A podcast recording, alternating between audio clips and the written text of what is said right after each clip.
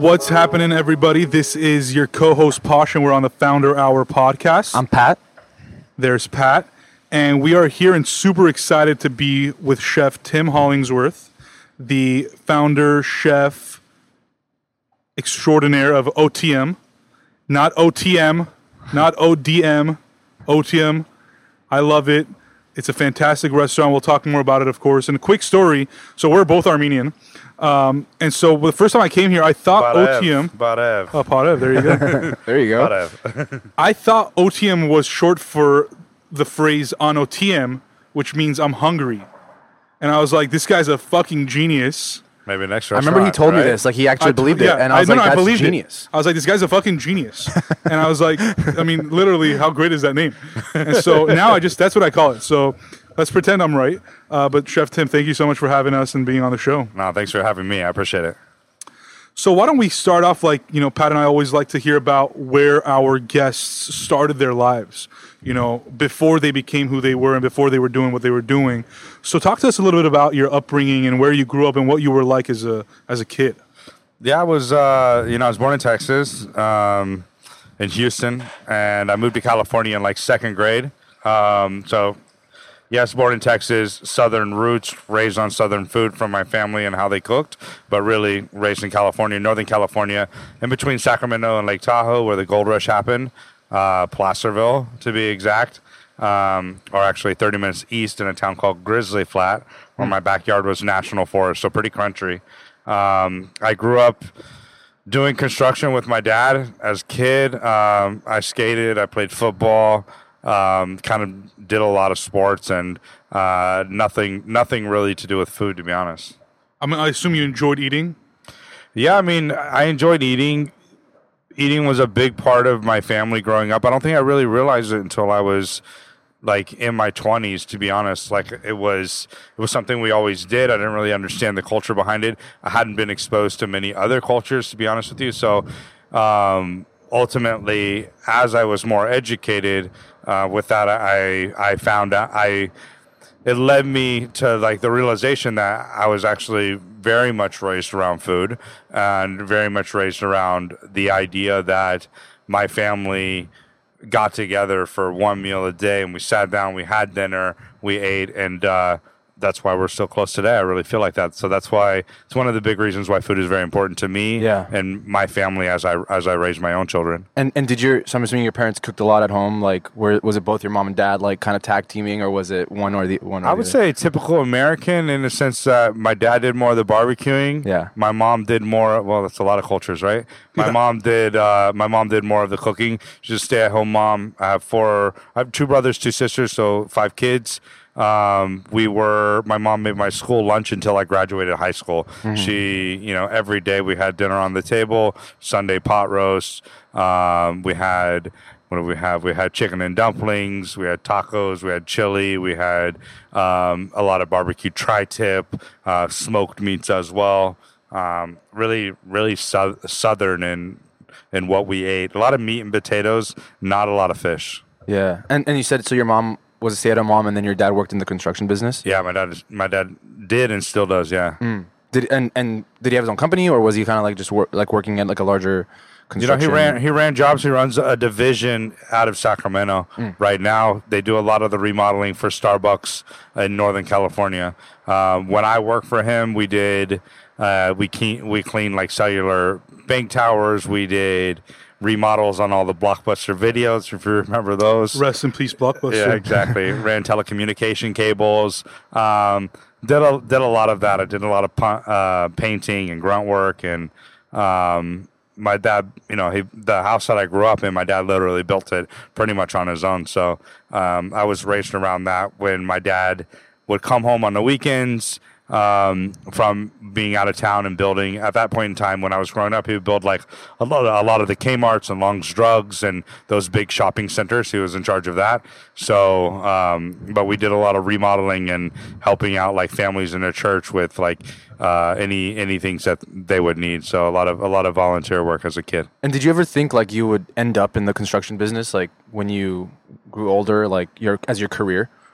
No, I actually didn't want to do that at all. I, I wanted uh, I wanted to separate myself from my father. I mean, I worked with him a lot. A lot of the stuff that I did was through that. A lot of the success that I have today was I I do, you know, I do attribute to him. But being that that age and that young, you know, I wanted to do something outside of my dad. I wanted to do something independent. I wanted to not do cooking. My dad was pretty hard on me as a kid too. So you know, I wanted to do. I wanted to. I wanted to do my own thing, and none of that had to do with food. To be honest with you. Yeah.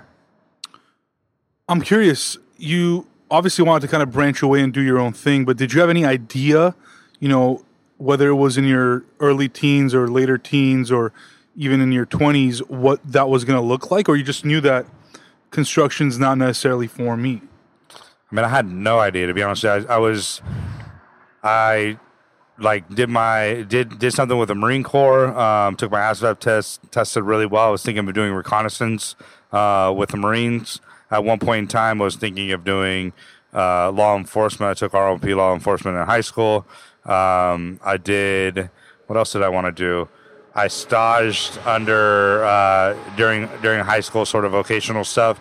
I staged in hospitals for neurosurgery. Um, so a lot of like random things. Really Sounds like you're just kind of trying to expose yourself to different things to see what you were good Trying to at. find or my own you way, weren't. right? You know, What Yeah, were you What sure. were you good at though? I mean, like you obviously were exploring, but was there any like what were your strengths? You know, even in those years. I mean, I don't think you know. I don't think I had. Yeah, I was I was very athletic as a kid. Um, I had a strength I could fit in with a lot of people. I could do a lot of different things. Um, I wasn't a very studious person. You know, I was I was smart, but I wasn't like I didn't do well in school. It wasn't challenging to me. Um, it wasn't. Uh, it wasn't. You know, my parents were very strict. So when I was at school, that was the time when I messed around a lot. That was the time when I did Yeah. um, a lot of the things that maybe I shouldn't have done as a kid, um, because that was my outlet. That was my ability. That was that was where I had the ability to do that. Not at home because my parents were so strict. Yeah, and I'm so I'm guessing like you know you- when you're in high school, did you end up graduating high school? Yeah. And then I'm, I'm assuming like college wasn't in the in the plans or were- No, or, I mean I, or I did took you? a, I took a couple of courses at the at the community college, but that was after I had already kind of found that that uh, I mean I took like French um, because I was I was working in a French restaurant, so um, it was it was be, it was already on the journey of cooking. Yeah. So let's take it back. I guess in that in that high school period, um, when was kind of the moment where, or what happened where you decided like I kind of want to go into the food business? I mean, I got it. My brother-in-law throughout high school worked at a, a country French restaurant. It would, happens to be like the, the fanciest restaurant in my hometown. Um, he still continued to work there on the weekend. He's a mechanic by during the week in order to provide for his family. You know, he worked on the weekends and he did. This isn't uh, French Laundry, is he it? picked up shifts. No, so uh, no, it's uh, a restaurant called Zachary Jacques. So we cook like chicken coq au vin, beef bourguignon, salmon en croûte, pâtés, sausages, gâteau Saint Honoré. Very very French. Um, so I, I mean, I- everything sounds so good. it's so good. I don't even know it what like, those things say were. like that, I sounds- ate there two two weeks ago, and it was uh, I was up there visiting my mom and my family. So This isn't what? What's this town? Placerville. Okay. Yeah, so uh, they actually Gotta closed down out. Zachary Jacques and opened up another restaurant now. Um, that is uh, slipping my mind right now, but it's it's basically Zachary Jacques. Um, so a lot of the same food that I grew up on, uh, at least professionally. But I got a job as a dishwasher. Um, just honestly to to make money while I was in high school. I didn't. My my dad worked out of Sacramento. That drive is about an hour and fifteen minutes from my parents' house. Um, my parents, uh, like I said before, is they're in the country. So in order to get to the nearest grocery store, it's a thirty minute drive. So um, thirty minutes, thirty minutes to town, um, to like almost into town was this French restaurant, and that's where I got a job um, based on you know proximity and, and, and driving and location. I got a job as a dishwasher. It was it was on my 18th birthday. It was my first day of work. And how so- bad was it to be a dishwasher? I enjoyed it to be honest with you. You know, like you know, it was it was my first job outside of working for my father um, or somebody that was a close like church friend or whatever. Um, I actually I like cleaned. I, I when in high school I would wake up at like three or four in the morning and I would go and I would clean overnight. So I cleaned like daycares. I would clean like uh, the social service building and stuff like that. So I worked for like a, a maintenance cleaning company uh, doing that kind of stuff. So other than those two jobs, it was my first job kind of independent, and I worked. Um, I enjoyed the. I enjoyed like cleaning all the dishes and having like a clean station and then waiting for it was like a game to me like can you clear the board like Yeah. tetris kind of deal It's one of those things where it's like such a mundane thing where like you kind of have to gamify it and like Yeah. you know start like you know developing a process and then like you over time there's like this learning curve and you figure out how to become more and more efficient. I, I don't know if it's a rumor, but I heard like Bill Gates still washes his own dishes just because really? of the the mindfulness of I mean, kind of doesn't every person wash his own dishes? not necessarily. No, Well, I mean, it's more he special when washes Bill Gates dishes, washes not a dishes, yeah. yeah, he, come on, he definitely does Yeah, he he definitely, definitely can have a washes it. dishwasher if you wanted right yeah, he probably has his own dishwasher that he's created. it's just like software, just washes his dishes. and that's what they mean. Yeah, yeah, yeah sure. Exactly. Um, so so you're a dishwasher, and um, you, is, it, is your first stint in like a restaurant food business. Did you have this like vision of you were gonna kind of work your way up to something, and what was that thing, or or was it just you're taking it day to day? it was a job and uh, I did really well. I was fast. Uh, I was a fast learner. You know, I worked with my dad. Again, like he instilled like a solid worth ethic from me. Um, I was I was fast. I was smart enough. I like I, I progressed really really fast. I was actually only a dishwasher for a short amount of time. Yeah. because I moved up so quickly. Um, but that job it was a small restaurant so there was only like six people in the kitchen um, max so you know we all shared sort of jobs so if i was a dishwasher you know i was also like washing the lettuce for the salad or like you know dicing up different stuff grinding stuff for, for pates all that kind of stuff so i was busy doing a lot of different work um, and i was decent at it. Um, so they moved me up pretty quick. And uh, and i fell in love eventually with like the the rush that comes in this in in service when like you're doing a lot of covers and you're moving really really fast and you stop thinking about exactly what you're doing in the moment and you actually you're actually like five or six steps ahead and like what you're doing in the moment is like almost like already been processed and like I don't know. It's like it's hard thing to describe, but um, when you're doing that and you're and you're that that rush that you get from being able to move so fast by thinking that far ahead um, was something that was really fun to me. I think it had to do with like the sports background. I mean, you clearly enjoyed the environment of the kitchen. Did you at did you at any moment think to yourself, "I want to be doing this for a long time," or did you still treat it as a job? I would say I, I figured out that this is something I wanted to do. I still, at the beginning, I still explored other other other things, um, but ultimately, I would say within a year, a year and a half, I was like, okay, this is something I'm going to do. Uh, this is something that's going to be my career. And uh, I eventually said, okay, well, you know, if I'm going to do this, then maybe I actually started started to like fall in love with the with the industry, fall in love with the what what it was like it was a french culture of dining. We would sit down and we would eat afterwards. There was wine my family there was no alcohol in our house. So there was this this added like aspect of like food and wine now. Um just all of being able to share all of that and experience it all was was um really really special. And ultimately it, it made me fall in love with i was educated about like different different cookbooks. So le repertoire de la cuisine or Larousse Gastronomique and that's why i started to study french because Yeah. the books that were in that kitchen were all french So, do you speak French now fluently? no i like uh i spoke a- i spoke it for a little bit but like it kind of fell away until i practiced if i'm like immersed in it i pick it back up but Yeah. And was it all like sort of self taught from those books, or did you end up taking any formal classes or or? For cooking? Yeah. Specifically? No, I never took any formal classes. I actually I went to so when I was like 19 years old, 19, yeah, 19 years old, I flew myself to New York. It was my first time on an airplane, first time traveling by myself. Um, I flew myself to New York. I went to uh, eat at Le Cirque, um, and then took the train up to Hyde Park, spent about a week at the Culinary Institute, took the train back down, uh, ate at Ducasse at the Essex House. I remember I, I spent like $250 on lunch by myself, three courses, no alcohol because I wasn't old enough. Um, this is like, when was this? This is like 1999. Um, so I did that and came back to California. I was like, you know what?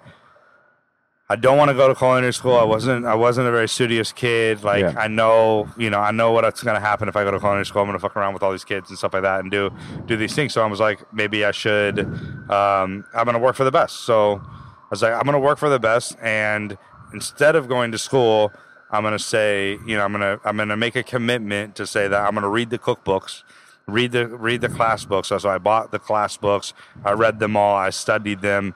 Um, got to the point where you know I wake up in the morning. I'd read. I'd you know on break from work. I'd read. At late at night before we had staff meal and we were waiting for the servers to finish up, I'd sit in a bar. I'd be reading cookbooks. I like really really fell in love with it.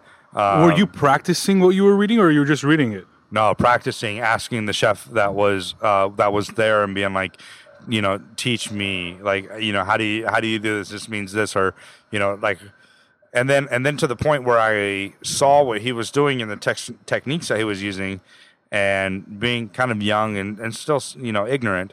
To, to the fact it was like oh you know like I read the French Laundry big pot blanching we shouldn't be doing vegetables like this Yeah. should be doing them like that um, but ultimately ended up you know being like okay well i'm going to work for the best so who's the best at that time for me ducasse thomas keller were like my two like that was the best And they're still like up there now. they're pretty up there yeah so i was like i'm going to get a job for one of them not speaking french proficiently and ducasse's restaurants being like you know like in france or in new york Yeah, weren't they? They weren't here, were they?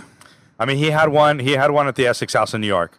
So, hmm. And that was like a big commitment. Like, if I would have moved out there at that that time, um, I don't know how life would have been. But So that sorry, sorry to cut you off. But that first restaurant where you started as a dishwasher, did you end up becoming a chef at that restaurant, or um, was it kind of like like how did you end up getting to that point to then say I want to work for the best? And what were you doing at that point?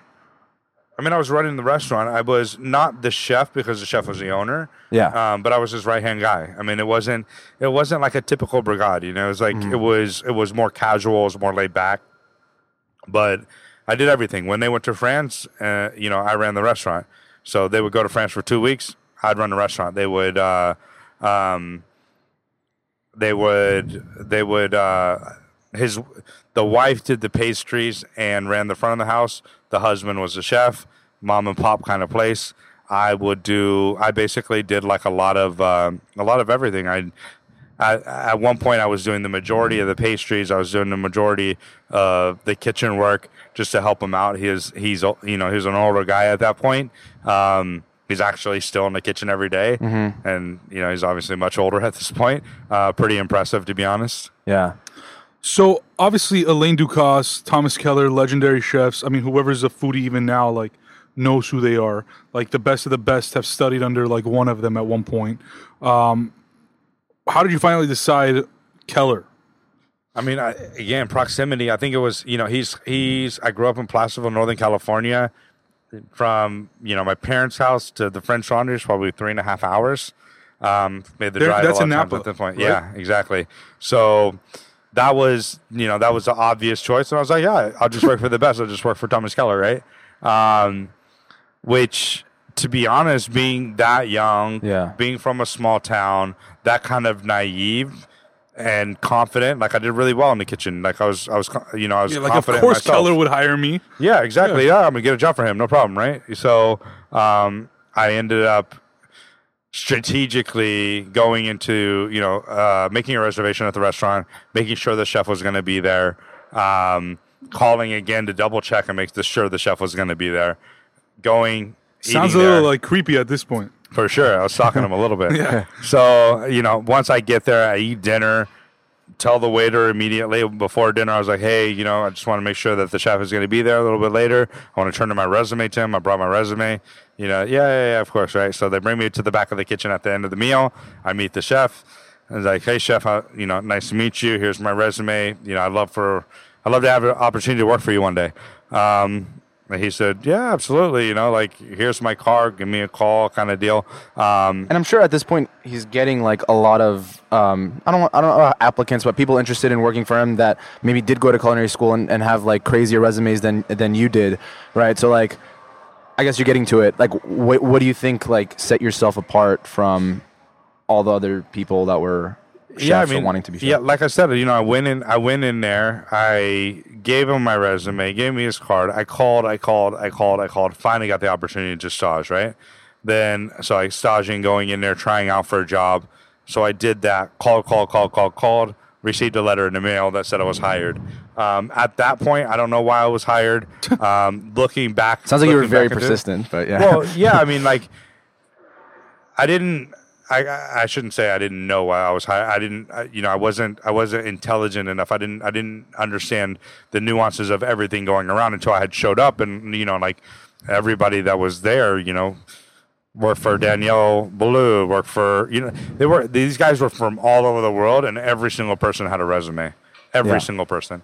Um, and the reason, you know, you asked me why I got hired. What, what what was it? Right? It was the reason I think is that Thomas never went to culinary school, and um, that persistent, that drives. I mean, being an owner of a restaurant now, and you know, if somebody if somebody is like you know that that shows interest right? Like that shows that like okay this person give them a try. Like what's what's the worst that can happen right, um ultimately what was it? Three years later i think i was hired yeah three years later um at the end of the night one night it was new year's new year's eve uh, so it was into New Year's Day. By the time it was in the middle of the night, um, we had just finished service. We're This is all at French Laundry. At French Laundry. We're what sit- year did you start there? I started in uh, 2001. I just turned 21. Um, So you could finally drink I can finally drink. legally. Might have been drinking before. Yeah. So this is like 0304. this yeah, Oh, you're 03, talking 03, 04. It was 0, it was 04. Yeah. It was 03 into 04, uh, right before we opened up per se. And um, you know, it's end of the night, uh, end of end of the season really. In January we closed for two weeks, closed down the restaurant. So all the open wine, all the leftover ingredients, we would make a big family meal into the night before um, the next morning we'd all come back and clean the restaurant, put everything away, and then we do. There would be construction, you know, painting the walls, all the sort of maintenance or large construction, depending on what year it was. Um, but there, at that point, there's a lot of reflection. There's a lot of talking. So um, Eric Ziebold, who was the chef at that point, you know, says, "Hey, you know." Uh, and historically, they would all sit around and kind of tell stories and like kind of funny moments, things from the past before people had worked there. So it was, it was a really cool kind of family atmosphere. and chef, not to bother, how many people were you guys at the time? I mean, I would say, I don't know, 50 people. In at French Laundry Yeah. that were cooking No, no, no. It, this is the whole This is the whole restaurant. team. the whole restaurant. How many people were actually chefs and cooking? Um, there's two shifts. Uh, one, two, three, four, five, six, seven, eight, nine times two is ten, plus about ten. It's about uh, thirty people, I would say. Well, Yeah. but you said you weren't. You were kind of just helping manage the restaurant at the time, or were you also cooking? No, I was cooking. I was on garde manger. Oh, you were. At this okay. point, I was What- on what does that mean? I was on. I was working like salad and hot apps and stuff like that. So, um, I picked up the agnolotti. I picked up the frog's legs. I picked What was the word for it? agnolotti. No, no, the the, the main word, garde manger. garmager. Yeah. got it. So it would be, I guess, salad station in English or hot hot, hot apps. Yeah. Um, it really depends on how the restaurant kind of breaks it down. But but ultimately, garde manger there was like helped pick up the garnishes for the meat and had their um, their first course on a tasting menu, which is typically a vegetarian dish, and was also in charge of the vegetable tasting menu. We also have a five course menu at that point, so there was a lot of like pig's tail and pig's head and like different things that I would pick up, frog's legs. Um, so you know they told me uh, the chef de cuisine told me he's like so I, I got a story you know? Um, and his story was basically that I had um, been hired by accident. So at that point you know I you know I was young in the kitchen. I was I, you know I was good at like you know people people respected the work that I did for sure but I, but I didn't have the pedigree of everybody else. So you know I was a little bit like you know, there's probably some confidence issue because of that, you know, because I didn't work for all of these others named chefs. And so he's telling me this, and I was like, wow, are you kidding me? And um, basically, it was a glitch in the paperwork where he had said no. The chef de cuisine had said no, and Thomas had said yes. And for whatever reason, through HR, I got a letter. I got a letter in the mail saying I was hired. Wow. So when I showed up, which makes sense because when I showed up there, um, there was two people trying out, you know, on the same station at the same time, which never had happened. You know, either, you know, from 2004 back to when I was started or forward since I had been there. So Uh, clearly, Keller was the better judge of character. And I'm assuming at this point, I would like to think so. I'm assuming at this point the chef like really liked you or appreciated your work to like even wa- tell you that or no?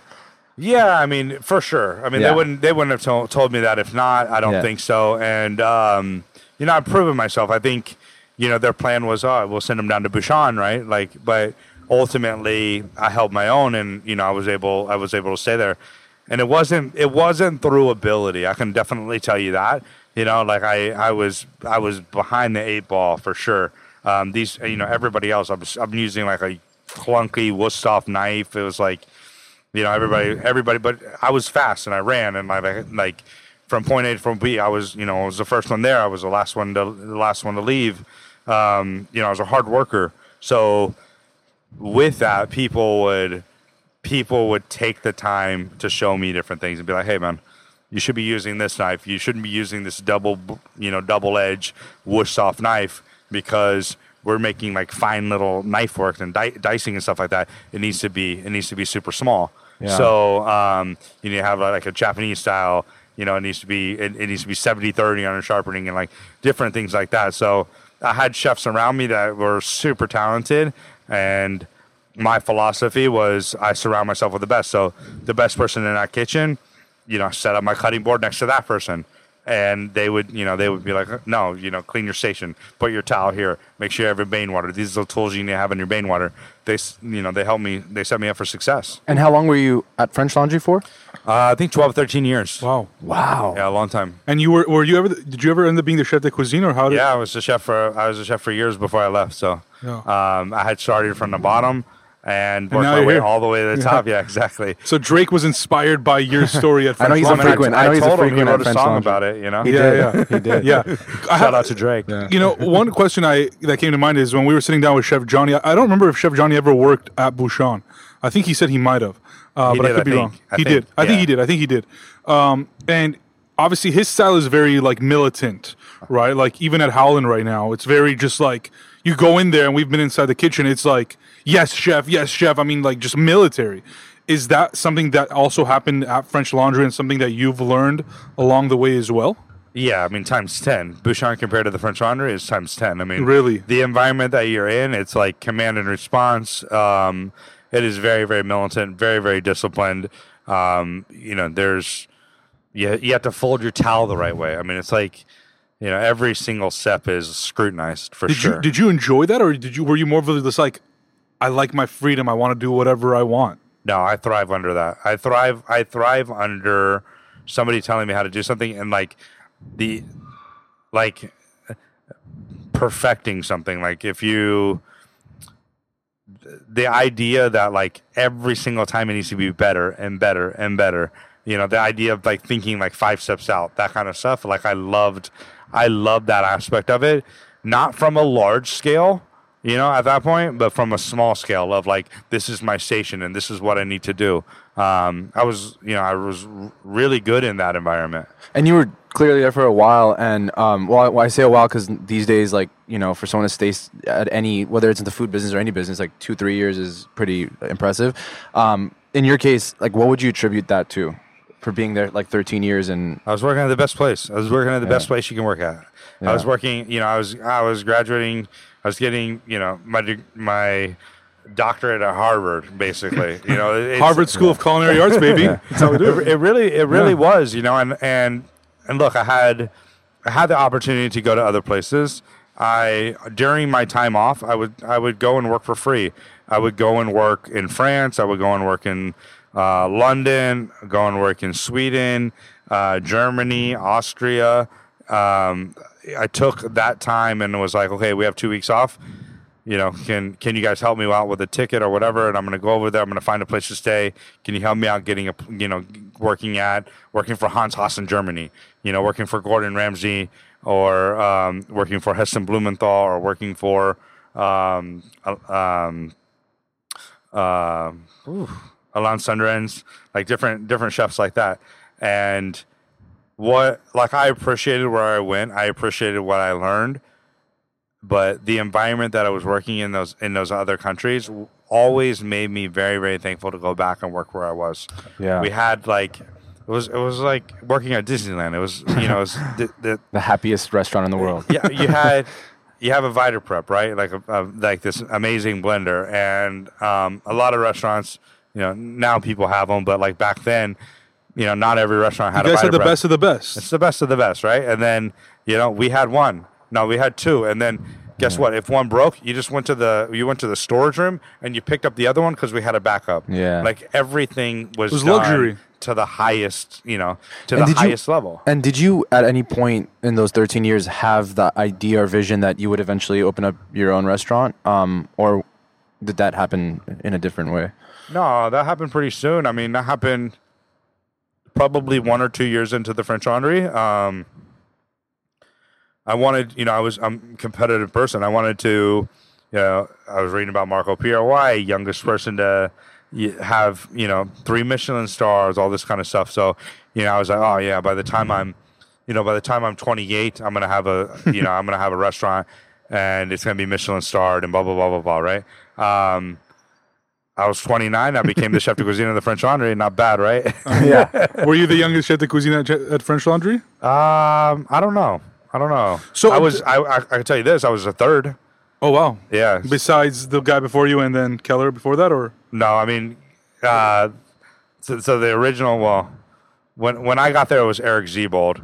Probably there was uh, one before that. Um, but at that point, you know, Thomas is in the kitchen every single day, so you know the chef de cuisine role and title kind of went different. When I was when I was cooking, Thomas on the pass every single service. Oh, he was. literally every single service. and that's what I was going to ask you: is was was was Keller there every time you were there, or it was just like entrusted to you, like this is yours, lead it? when I became the chef. Yeah. Oh, it was you know it was it was much high level, much more high level is what he taught. Um, but he he gave me the ability to have ownership in what I did. There were parameters, you know, there was a structure. The French Laundry has structure for sure, a lot of structure. but um, but but I was allowed to do what I wanted within that structure Bring your own style. for sure. And he was, and to be honest with you, I mean, you got to remember, right? I started when I was 21 years old. His style was my style, like Yeah. you know, and what I was doing there, and like I had been putting dishes on the menu from you know a young age at Yeah, the French yeah. Laundry, and so you know the the dishes that were on the menu and the dishes that I had created, you know, with other chefs that were mentoring and guiding me were um, were French Laundry dishes. So my style was very very much the French Laundry. And, sh- No, please. and Chef Tim, I know. I mean, I'm a big fan of Chef's Table, and I've been following this whole chef scene for a very long time. And you know, some of my favorites are like Grant Achatz or um, Massimo in Italy. I mean, he's one of my favorites, and I think he studied under Alain Ducasse. But what you know, and, and each of them bring their own style, right? It's their own art, the movement, the vision they have, the way they taste things, the way they work with ingredients. Right? I mean, it's it's just beautiful. It's like you're an artist, and so. What was the style of Keller, and obviously, what what became your style as a result of that? I think Thomas was uh he's an American chef, right? He he's an American chef that felt like he always wanted to be French. Um so you know, and, and back then like everything it's not like today, right? Like you know, best restaurant in the world is in is in Copenhagen, right? It's like you know, th- we're in a much much different area. Everything back then pointed to French, pointed to the this classic cooking and um, you know, like you. I went I went and worked in London. You want to know what I cooked? I cooked French food. Like you know, I worked at the best restaurants. I cooked French food. So um, that that French food was everybody's perspective. But I think Chef, Chef Keller being being an American and having that perspective on things really really resonated with me and still resonates with me today.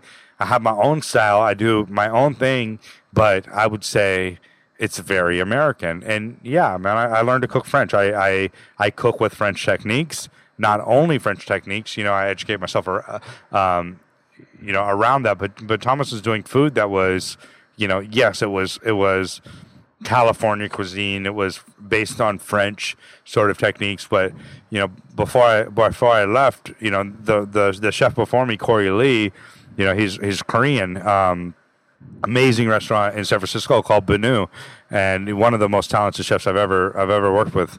And he, you know, he really, you know, he he brought a lot of Asian influence to the French Laundry at that point in time, and a lot of techniques and stuff like that. And the and the I think the the amazing thing about French Laundry is that you know, it, it, was American food, and it's it's kind of American in the sense of what we do here today at Otium, which is we cook in a, in a style which doesn't have parameters. Because if you say you're American and you're American cuisine, I mean, like every culture is American, yeah. right? Everybody, yeah. everybody immigrated to America, and and uh, and you know built their roots. Or, and, or American culture is every culture, like it's, it's every yeah. culture. Yeah, yeah, it is, and it's and and that's what's so great about you know being an American today and being you know especially in a city like Los Angeles that's so diverse, right. um, so many different cultures, so many so much great food because of that. So you're there for 12, 13 years. Um, what was the moment where you decided to to leave, and what did you end up doing? You know, I, I decided to leave because you know it wasn't because I had been a chef for a long time. It, it was because I had been there for a long time, and ultimately you know, I was into my 30s at that point, and uh, you know, coming to the realization. End that, of your like, 30s or end of your 20s? I was into my 30s. Into your 30s, sorry. Yeah, yeah. So I was probably 30. By the time I, you know, wanted to try to leave, I think 32. I gave my notice. Um, 33 when I left. Were they disappointed? 34. No, I mean I've been there for a long time. You know, like and it's I like I gave like a year notice. Oh, it was yeah. it was a conversation. The chef was a mentor yeah. to me. It's not like hey chef, here's my two weeks, here's my one month. It yeah. was like hey chef, like you know I'm trying to figure out what to do next. Help me out, and you know he, he helped me kind of like guide me through that process. And um, you know he's amazing like that. But he, you know, going going through there and figuring out what to do next um, was a hard choice, but ultimately it was it's a chunk. It's, it's a over a decade of your life. You know, it's a it's a yeah. lar- large amount of time. Imagine how much you change in ten years, right? Yeah. yeah. So I mean, especially from from that, you know, from basically 20 to in your 30s like you know you're you, you changed a lot so that that changed for me um and were you married at this point or no not at all I was single and it, it required it requ- for me i wanted I wanted something. I didn't know what I wanted. Yeah. And that was a difficult thing. And I don't think that I could have found it there necessarily because I was too immersed in what I was doing. And I'm um, assuming like going and working at another restaurant as a chef wasn't out of the picture at the point. Like you weren't only focused on starting your own thing? I wasn't. Or, were, or were you? Okay. I wasn't. No, I mean, I came down to LA without a job. I mean, I didn't literally didn't have a job. I was, I just knew that I needed some time. And, and Chef, I'm curious. I want to take a step back and kind of focus in on that point a little bit about you knew you wanted something, but you didn't know what it was, right? Because I'll be honest, I I feel like that right now. Yeah. I mean, I think Pat's in the same. I think position, a lot of people, and a lot of people are in that yeah. position at any point of their career, and we're in our like about to be late twenties, and you know we've done a bunch of stuff, and a lot of our friends have but you still don't I haven't found that something that fulfills me, right? What was that process like for you? I mean, obviously beyond the emotions, like what what did you actively do or perhaps not actively do to find that thing? I think I just had to take time off, you know. Um, I had to clear my head. I had to experience life. I had to think about like I mean, working in the French Laundry, like, it's an amazing place, but it, it's also it's also really really really hard. And you know, I missed both my grandparents' funerals. I, you know, wasn't around for birthdays, wasn't around for a lot of holidays, um, based on the fact of just you know working so hard and, and and wanting to get to some place. So the sacrifice that I gave up, you know, it took time to like take a step back to be like, okay, what is success for me? Yeah. Thomas Keller most successful chef, American chef ever, I would say. Um, that's not my idea of success. It's not necessarily what I want. You know, I want, I wanted a family. I wanted kids. I had, I grew up with two brothers, two sisters. I, I wanted, you know, I wanted different things. I wanted more balance. I didn't, I didn't want to work 16 hours a day. Um, So did you have your mind on anything else but food at the time? Like you were kind of blank slate, like we'll figure out something. But I was does- like, you know, maybe I'll move to LA. Maybe I'll maybe I'll see what I can do surrounding the food space Yeah. that's not standing behind a stove every day. Huh. Is where I was. And obviously, you probably knew that you were super marketable. Like, I mean, I- I- everybody was going to hire you if you wanted a job after French Laundry. So, I mean, I guess that wasn't a concern. It wasn't a concern, but it wasn't like I mean, you know, I cashed in on my 401k and I like, you know, took time off and Yeah. and like enjoyed life. I mean, I worked, I worked weekends. I, you know, you work, you work, Every day. yeah, you work every day. It's like it's it's crazy how much sacrifice you So, you had no life during your 20s. Really didn't. You know, no. I mean, everything everything resolved around. I mean, you're thinking about like working at the French Laundry. You're thinking about like pushing it to the next level. You're thinking about not failing all the people that you know preceded you. Like there's a tremendous amount of pressure there. Uh, you're constantly trying to um, maintain the legacy of the French Laundry. Um, it was an amazing opportunity. I wouldn't trade it for anything in the world. But you know, needless to say, it's, there's a lot of pressure. So um, what made you want to come to LA? L.A. I mean, San Francisco. So there are a few places I would have moved to: San Francisco, New York, Los Angeles. Um, just kind of like major cities and hubs for me. Um, all kind of coastal.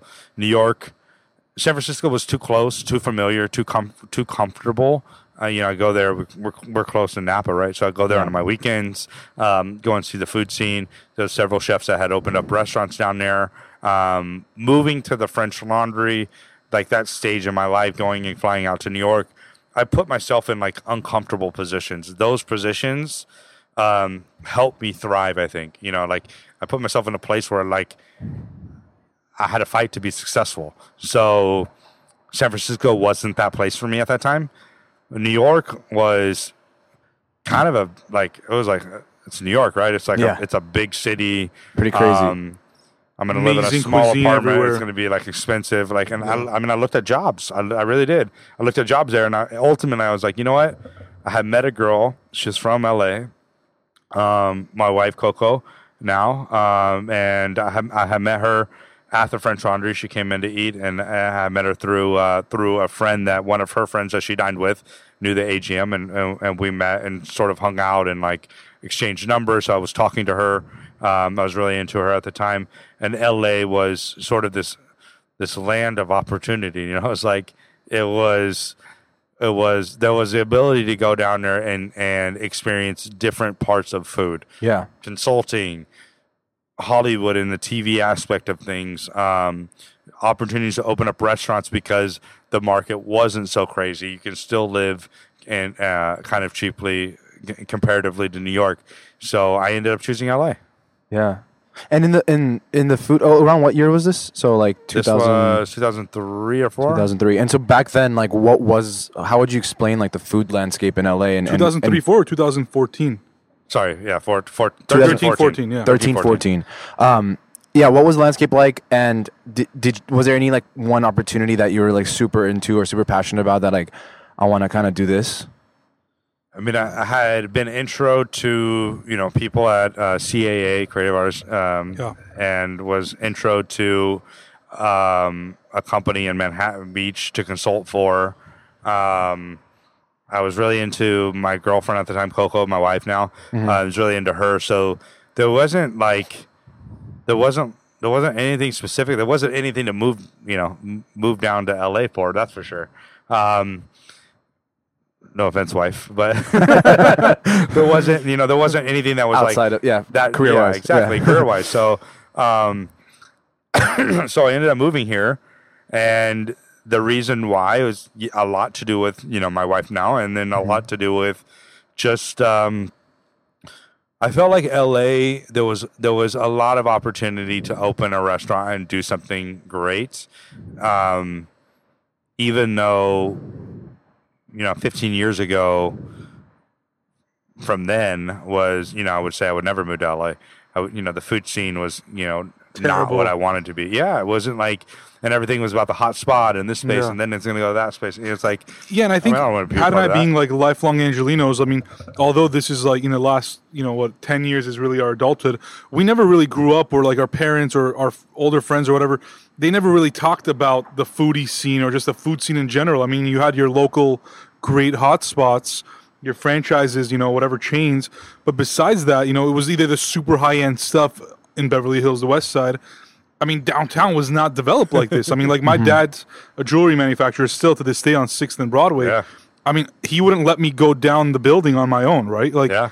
and then a decade ago, like you just see this massive, like beyond even gentrification, just like a massive redevelopment and a replenishing of downtown and just all the cities surrounding it. And we saw whether Highland Park or Silver Lake, all these little spots just And like I think a lot more welcoming to um, like the arts and food and Yeah. that kind of stuff. Because Yeah. I feel like before it wasn't. Before it was just like, Like that. you know law, finance, like you know it's corporate. Yeah. It was corporate. Like you know you have your fashion district, jewelry district, and all that stuff. But it wasn't very food and culture focused. The Like the fact that you said. needed to have a fashion district, I think, like explain, Yeah. explains it all, right?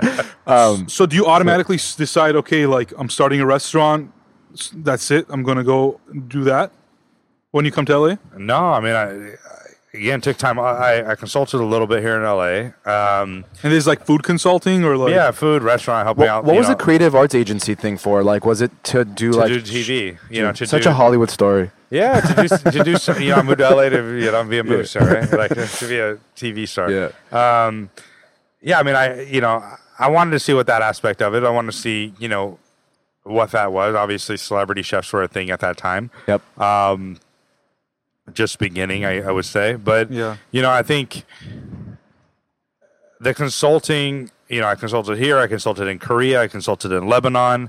Um, and that was, you know, although it was great and it was amazing to experience like Korea and Lebanon, um, amazing food in both places, amazing cultures. hopefully next year you're gonna have like a Lebanese Korean concept. Maybe.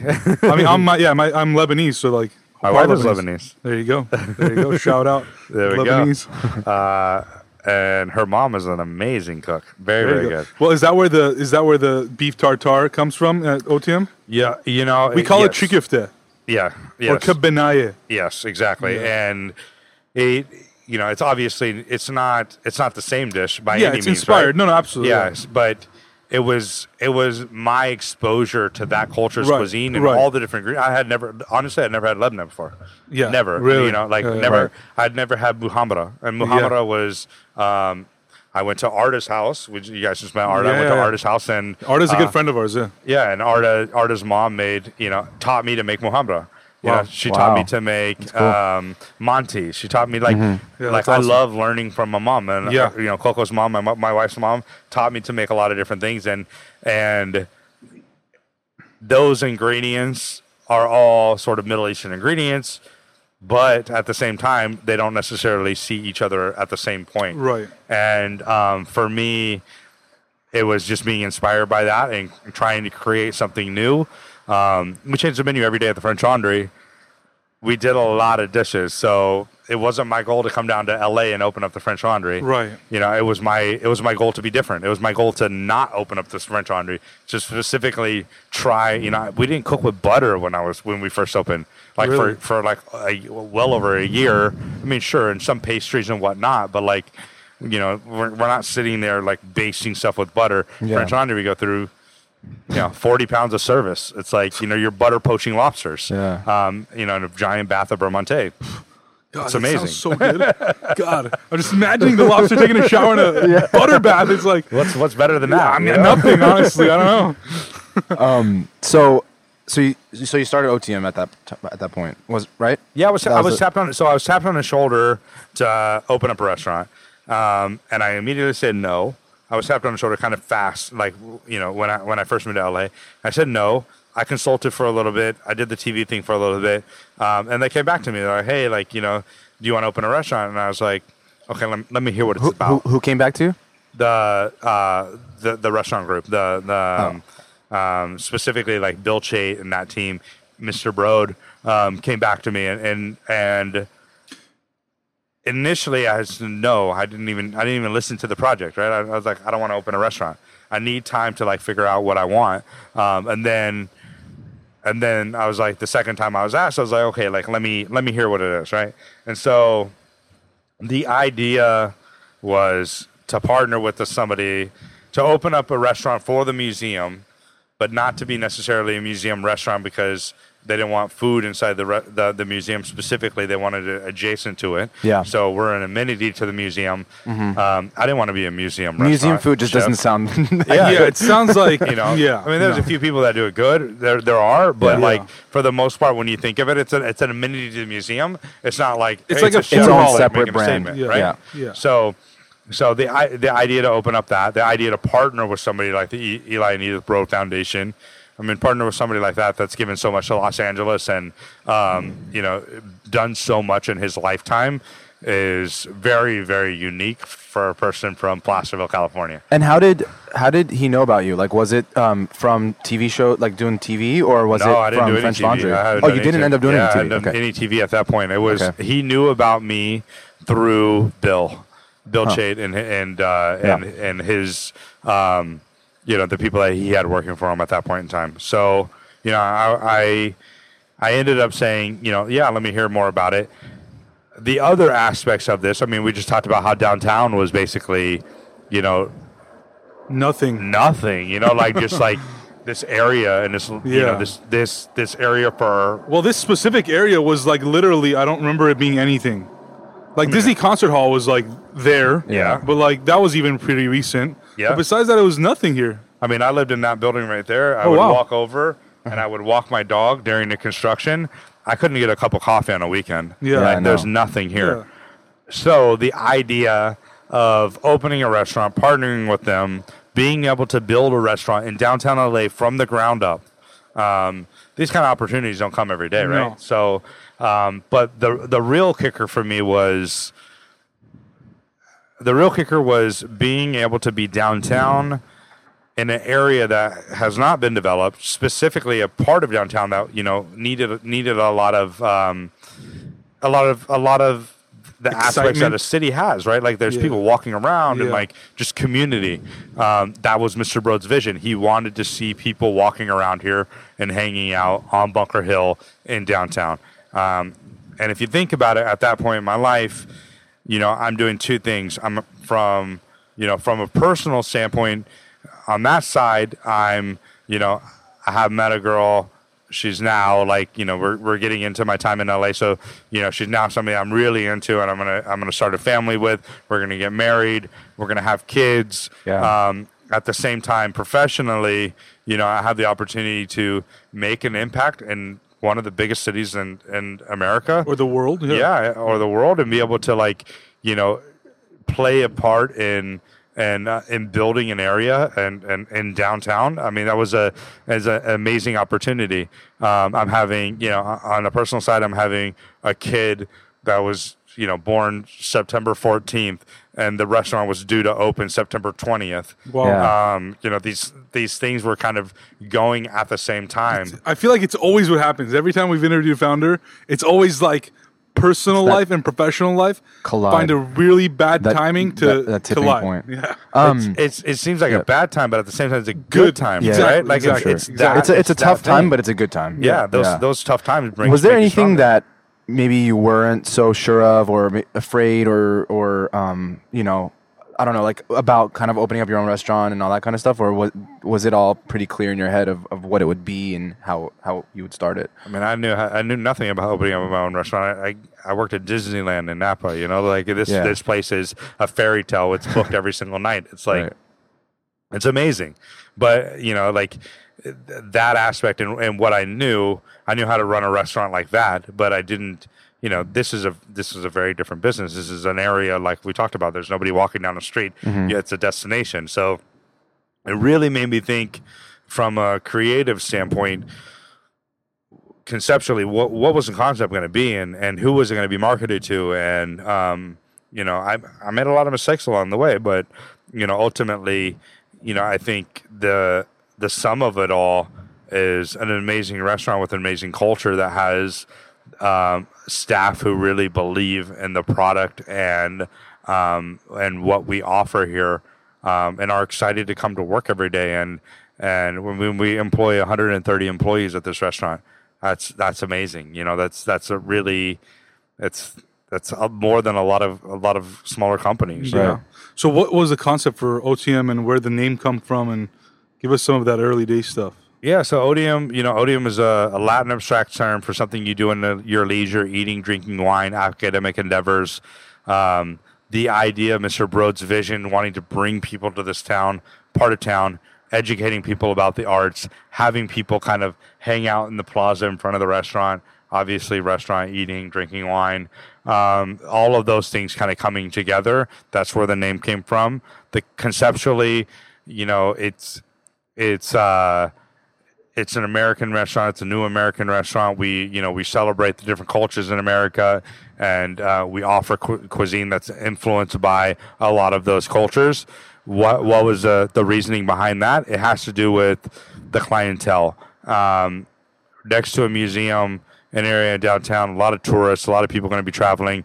LA being so eclectic and, and, and its culture and diverse, you know, all of those things played a part into what the concept ultimately ended up being. I think I looked at a restaurant and was like, you know what? What is a restaurant? Well, a restaurant needs to support the part of town that it's in, like the community around it. Um, so we ended up opening for lunch first. Why did we open for, up for lunch? Because you know Business during this part of you know during during lunch hour, there's you know tons of people working in on Bunker Hill. Um, there's the courthouses. There's a lot of bank buildings. There's you know finances and all this stuff. And And obviously, um, the museum is open. I think during the day. yeah, the museum is open during the day, and the clientele that goes there.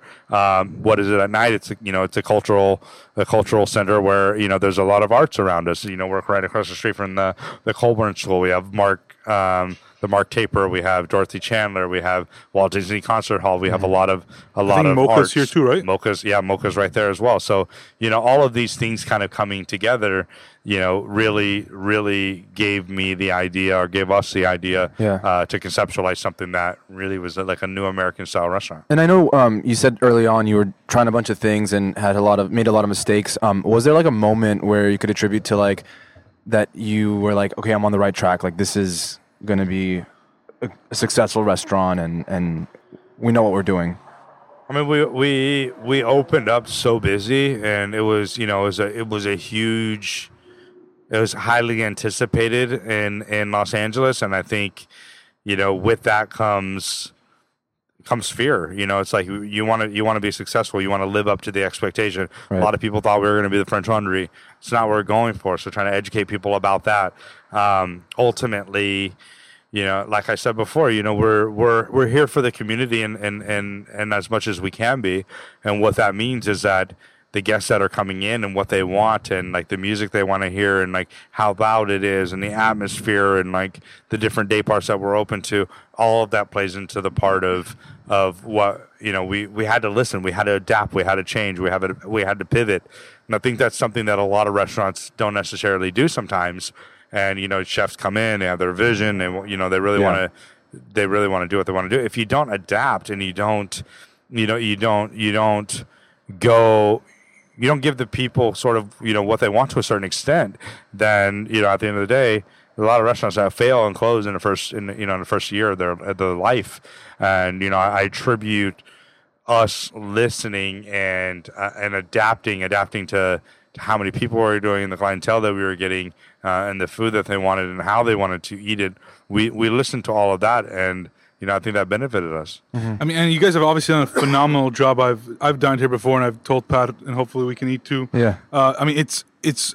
one of my favorites in LA, and I mean, I love food, and I love Thank to go out. And much. I think more. I mean, the food first of all is phenomenal, but I think for me, what makes a restaurant great is really the atmosphere, right? Like Mm-hmm. just the people that are around. Like when we were dining here, me and my girlfriend, like there was other people around us, and we were conversing with them, and like that's what I enjoy, right? And I- it's for me, it's like. I expect great food when Mm-hmm. I go to a restaurant. That's why I'm going out yeah but where I'm really excited is where I'm just like having a great time when I get out, and I'm gonna forget the food perhaps when I get out, which I didn't hear.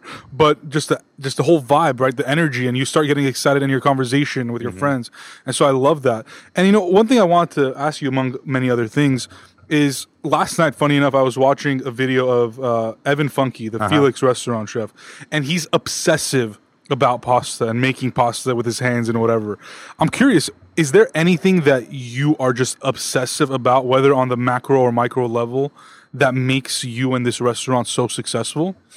Yeah, definitely. I mean, I think there's certainly that Japanese uh, style of, of, of, of obsession where you spend your whole life to perfect something. Um, that's not me. I'm not that person. Um, I have a lot of different interests. I have, you know, I have a lot of different hobbies. I do different things. Um, I do a lot of different things in even one given day. Um, the the opportunity to learn and and experience the world through cultures and their food um, is what sort of inspires me. So it's not it's not necessarily you know p- making pasta by hand and you know the idea of perfecting that. That's not it. That's that's that's one small aspect of what I like. Do I like to make pasta by hand? Of course I do. You know, but not to the point where that's I'm going to dedicate my restaurant to doing that. Um, I I like being eclectic. I like you know I like learning a lot of different things. So you know the rest the menu here. Um, I, I all do- over the place. It's all over the place. It's Yeah. crazy, you know, and and I think that's how my my brain works and my mind works. It's like you get naan bread, and then you get that roasted chicken, and then you get like beef tartare, like with the Lebanese inspiration. I'm just like, where am I?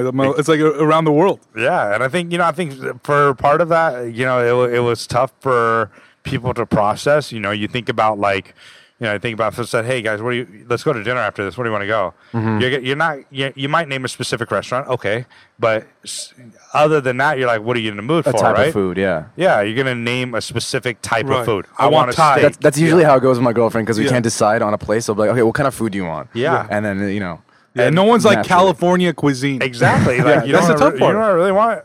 Yeah, I really want everything around the world right now. Yeah. yeah so i think you know i think that was i think that was kind of our achilles heel for you know for a little bit in los angeles and um, you know we've we've been able to battle and, fi- and fight through that uh, because it's not a restaurant that you're saying like i want pizza i'm going to go here i want italian i'm going to go here i want french i'm going to go here Well, you guys have pasta too, no?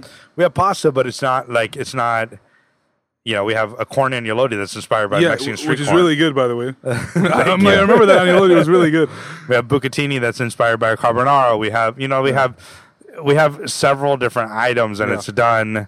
It's not done traditionally. It's done inspired by, you know, inspired by a region, inspired by inspired by a dish, inspired by whatever. But it's it's it's more fun. It's it's it's great to be creative like that, but it's not. You know, it doesn't.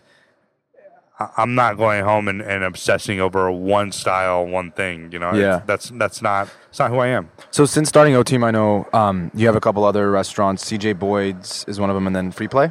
Yeah. Is that right? Um, so I guess what is like the next five years look like to you? Like, what do you what do you hope to do in the next five to ten years and and and the future? Yeah, for sure. I mean, I've been in I've been in LA for about seven years now. I opened up Barrel and Ashes. Um, which- Excellent, also at that thank time. you. yeah. I'm no, no longer a part of that necessarily, Yeah. but I, you know, have uh, that was fun to set up. Southern roots, my family's kind of background. That was right? before Otium, right? That was before Yeah. Otium, but it was really in conjunction with Otium was like gonna built at the happen and time, doing it, and like we had we had time. We're building this restaurant from the ground up, so we did that restaurant. Uh, we did Otium. CJ Boyd's is fried chicken sandwiches inspired by kind of like the cities in LA that um, is based at the Fields here in downtown LA. That's uh, named after my grandfather who used to get fried chicken on payday. Um, so you know that's that's a great homage to my family. Um, and then Free Play is a is a sports bar that um, that's that's awesome. If you ever guys you guys are ever seeing a game at LAFC, I just got to see my first game. Um, ironically, How after a year being open, it was an amazing game. Uh, Vetaspo, he Yeah, saw that. three Amazing. goals Yeah. like in Yeah. the first killing like, half almost. Yeah. Yeah. Um, it was incredible. Uh, so amazing to see it. Yeah, we went to It's an awesome USC, place. so like right around that area, like um, when the Banc of California Stadium came and all that stuff, it changed the whole Yeah, area. that whole Yeah. landscape has changed Um, too. Yeah. oh yeah, it's changed. It's un- unreal. Yeah, but uh, it's changing, right? Like that's a where we're at down Yeah. there. It's like it's Yeah. still it's still changing. It's, still there's yeah. still a lot to work with. Yeah. Um, a lot of a lot of work to be done, I should say. Um, I started a clothing company. The clothing company is called Baste. I saw that. I saw that on the way here. I was like, I was on your Instagram and I saw that. I was like, this is sick. Like it's like a streetwear. It's like a streetwear brand kind a of. streetwear brand. Yeah. You know, it's uh, it's it's based in LA, uh, B A S T E. Um, kind of a play on words, basting in the kitchen, right? Yep. You're basting a turkey, turkey. You're basting your steak with butter. Yeah. Whatever you're doing. Um, and then based like we're you know we're here. We're we're based in the city. Ooh, So it's Fire. a little little play on words, but you know the idea behind that was. Um, I like streetwear. I like fashion. Um, I like wearing different things, and you know why not? Why not make my own line? Why, why not make my own line for for people? Um, and the goal isn't just for chefs. The goal is for you know sort of sort of everybody. Um, who knows? Maybe that'll be you know based in other cities after this. Yeah. Um, it's done really really well. Um, it's crazy. You know, it's just like a hobby. I had the opportunity to do it, and I was like, why not do it? Um, I had some people that were sort of in that industry, partner with them, and, and, and made it happen. Um, but it's really, really, it's Yeah. it's fun. You know, you talked about like being a chef and being behind the stove and like perfecting. Like now, now what I do has a lot to do with creative and concepts and like um, operations and stuff like that. But you know this design of this restaurant, what we use, the tableware, everything, all of that, the the gardens that you see around us, all of that, all of that is you know is an opportunity for me to be creative and and was in the development of this, and now it's like clothing and you know so what's next. Um, I see more restaurants. You know, I'd love to.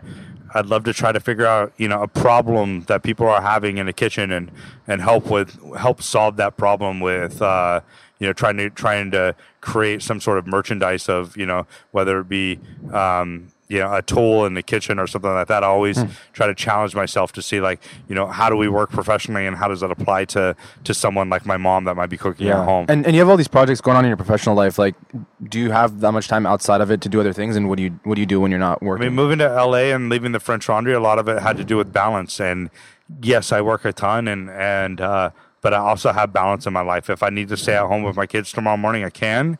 Um, You, as long you've don't got two kids mid- now. I have two kids. I have one due next week. So Oh. you know, I have I have uh, three kids, two girls and a boy, pretty much. Nice. Um, I have thirteen chickens. I have two big dogs. I have, you know, I have. Uh, I planted forty five trees in my in my house. I'm, you know, composting, raising, you know, looking up how to raise bees. I'm going to be doing that, and like I don't know, just like constantly learning about different things. I have hobbies. You know, I like to ride motorcycles, skate sometimes, like do different things that are um, that are that are fun that just keep me interested. But uh, I don't know. I, I, I guess I'm just really fortunate to be honest. One of the final things I want to touch upon is, you know, and you, you kind of touched upon it earlier, was this cel- celebrity chef sensation that's really taken over probably the world in the last like half decade, like five, six years. You know, whether it was Chef's Table and then you were recently on the show Final Table as well. Um, there's a lot of these chef documentaries. It start, I feel like it started with Jiro Dreams of Sushi and like really kind of grew from there. Why do you think that it took so long for chefs to be recognized on that like celebrity level? I mean, if if you think about it, it's a blue collar job, right? Like, Yeah. You don't go to school and learn how to run a restaurant or to cook for that matter. Um, you go, you know, it's a craft. My dad did construction. He didn't go to school to build houses. He learned how to build houses by, you know, being a journeyman and working Yeah. his way up. And I think, you know, it's the same sort of thing. It's this is, is the blue collar job. Um, I think eventually everybody really appreciated the food that was around them and where it where it came from, and that's been for you know for years and years and years now. As far, far as the celebrity access to it now, I think it has to do with um, just people wanting to understand how things are made and what's behind the scenes and everything like that, and the you know the opening those doors you see who the person is that's the creative aspect of it. And it's something people can associate with. You eat like three meals a day right? Like you know it's something Sometimes more, yeah sometimes more sometimes less right? Sometimes less. Yeah, yeah. um, and I think, you know, I, I think it has to do with that, and I, I, you know, I'm thankful for that in my industry, in my career, and what you know, it's created opportunities for me. It's cre- you know, it, it generates business when you when you're on a television show like that, um, which which which helps out everything. But but at the end of the day, you know, it's it's still it's still a craft and it's still you know it's still like artisanship of what we do um, and and I don't think you can lose sight of that and I think people people want people want to see that. You know, people want that that sort of relief when they go home is to be able to like turn on the TV and see somebody else being creative and and uh, you know living out their dream. And it's a passionate industry. You know, it's like Yeah. you're working with food. It's like you're you know like if I go to my wife's you know mom's house right now. And she has something on the stove. She's gonna take a spoon and shove it in my mouth. You know, Yeah. like she wants to share it with me. And I think Yeah. I think that that's what we want to do with food. We want to just share it with the people around us. as a foodie, as a chef, I know besides Otium, which all our guests should definitely check out, what are the other restaurants in LA that you know you personally love? I mean, there's so many restaurants. Um, you know, I think a lot of my time is spent trying out new restaurants. Um, so I don't have a lot of opportunity to go back to different ones. So, what are some of the most recent ones, I guess, that you've checked out? I mean, I go to my local neighborhood. So I go to Pine and Crane. You know, I go to Same Same. Best. um, for Thai food. We order Town Pizza. We live in Mount Washington. Uh, we got a Carousel. Um, you know, there's there's amazing. You know, Broken Spanish is amazing. Bavel's is amazing. Republique is amazing. Bestia is amazing. Literally his name Felix every is single amazing. restaurant that I like so far. like it's you know like these are these are all amazing Yeah. restaurants. Um, there's many that I want to try. You know, um, Dialogue is amazing. Vespertine was is incredible. Um, I want to try Somni. I want to try um, Dave Beran's new spot. I'm dying to try that. Uh, there's just you know there's not enough time in the day. Sometimes I'm supposed to take my wife out to dinner tonight, and uh, you know we're looking we're going to eat Japanese food, and nothing's open on Monday night. Unfortunately, Yeah. we're going to Little Sister. I think Little Sister's a great restaurant Phenomenal too. restaurant. It is. Phenomenal restaurant. Yeah. Well, Chef Tim, thank you so much for opening up your doors to us and this rooftop. And we're sitting right next to the Broad Museum. It's an incredible scene. Obviously, you've had an incredible story, and it's. I, I think even though it's been a long career already, I think the fun part is just about to begin. And obviously, f- for both Pat and I, being in LA all the time and seeing your growth is going to be incredible. And you know, we hope to be here along for the ride as well. So Thank, thank, you. you. Means a lot. Thanks for having me on. Of course. Thank you so Appreciate much. it.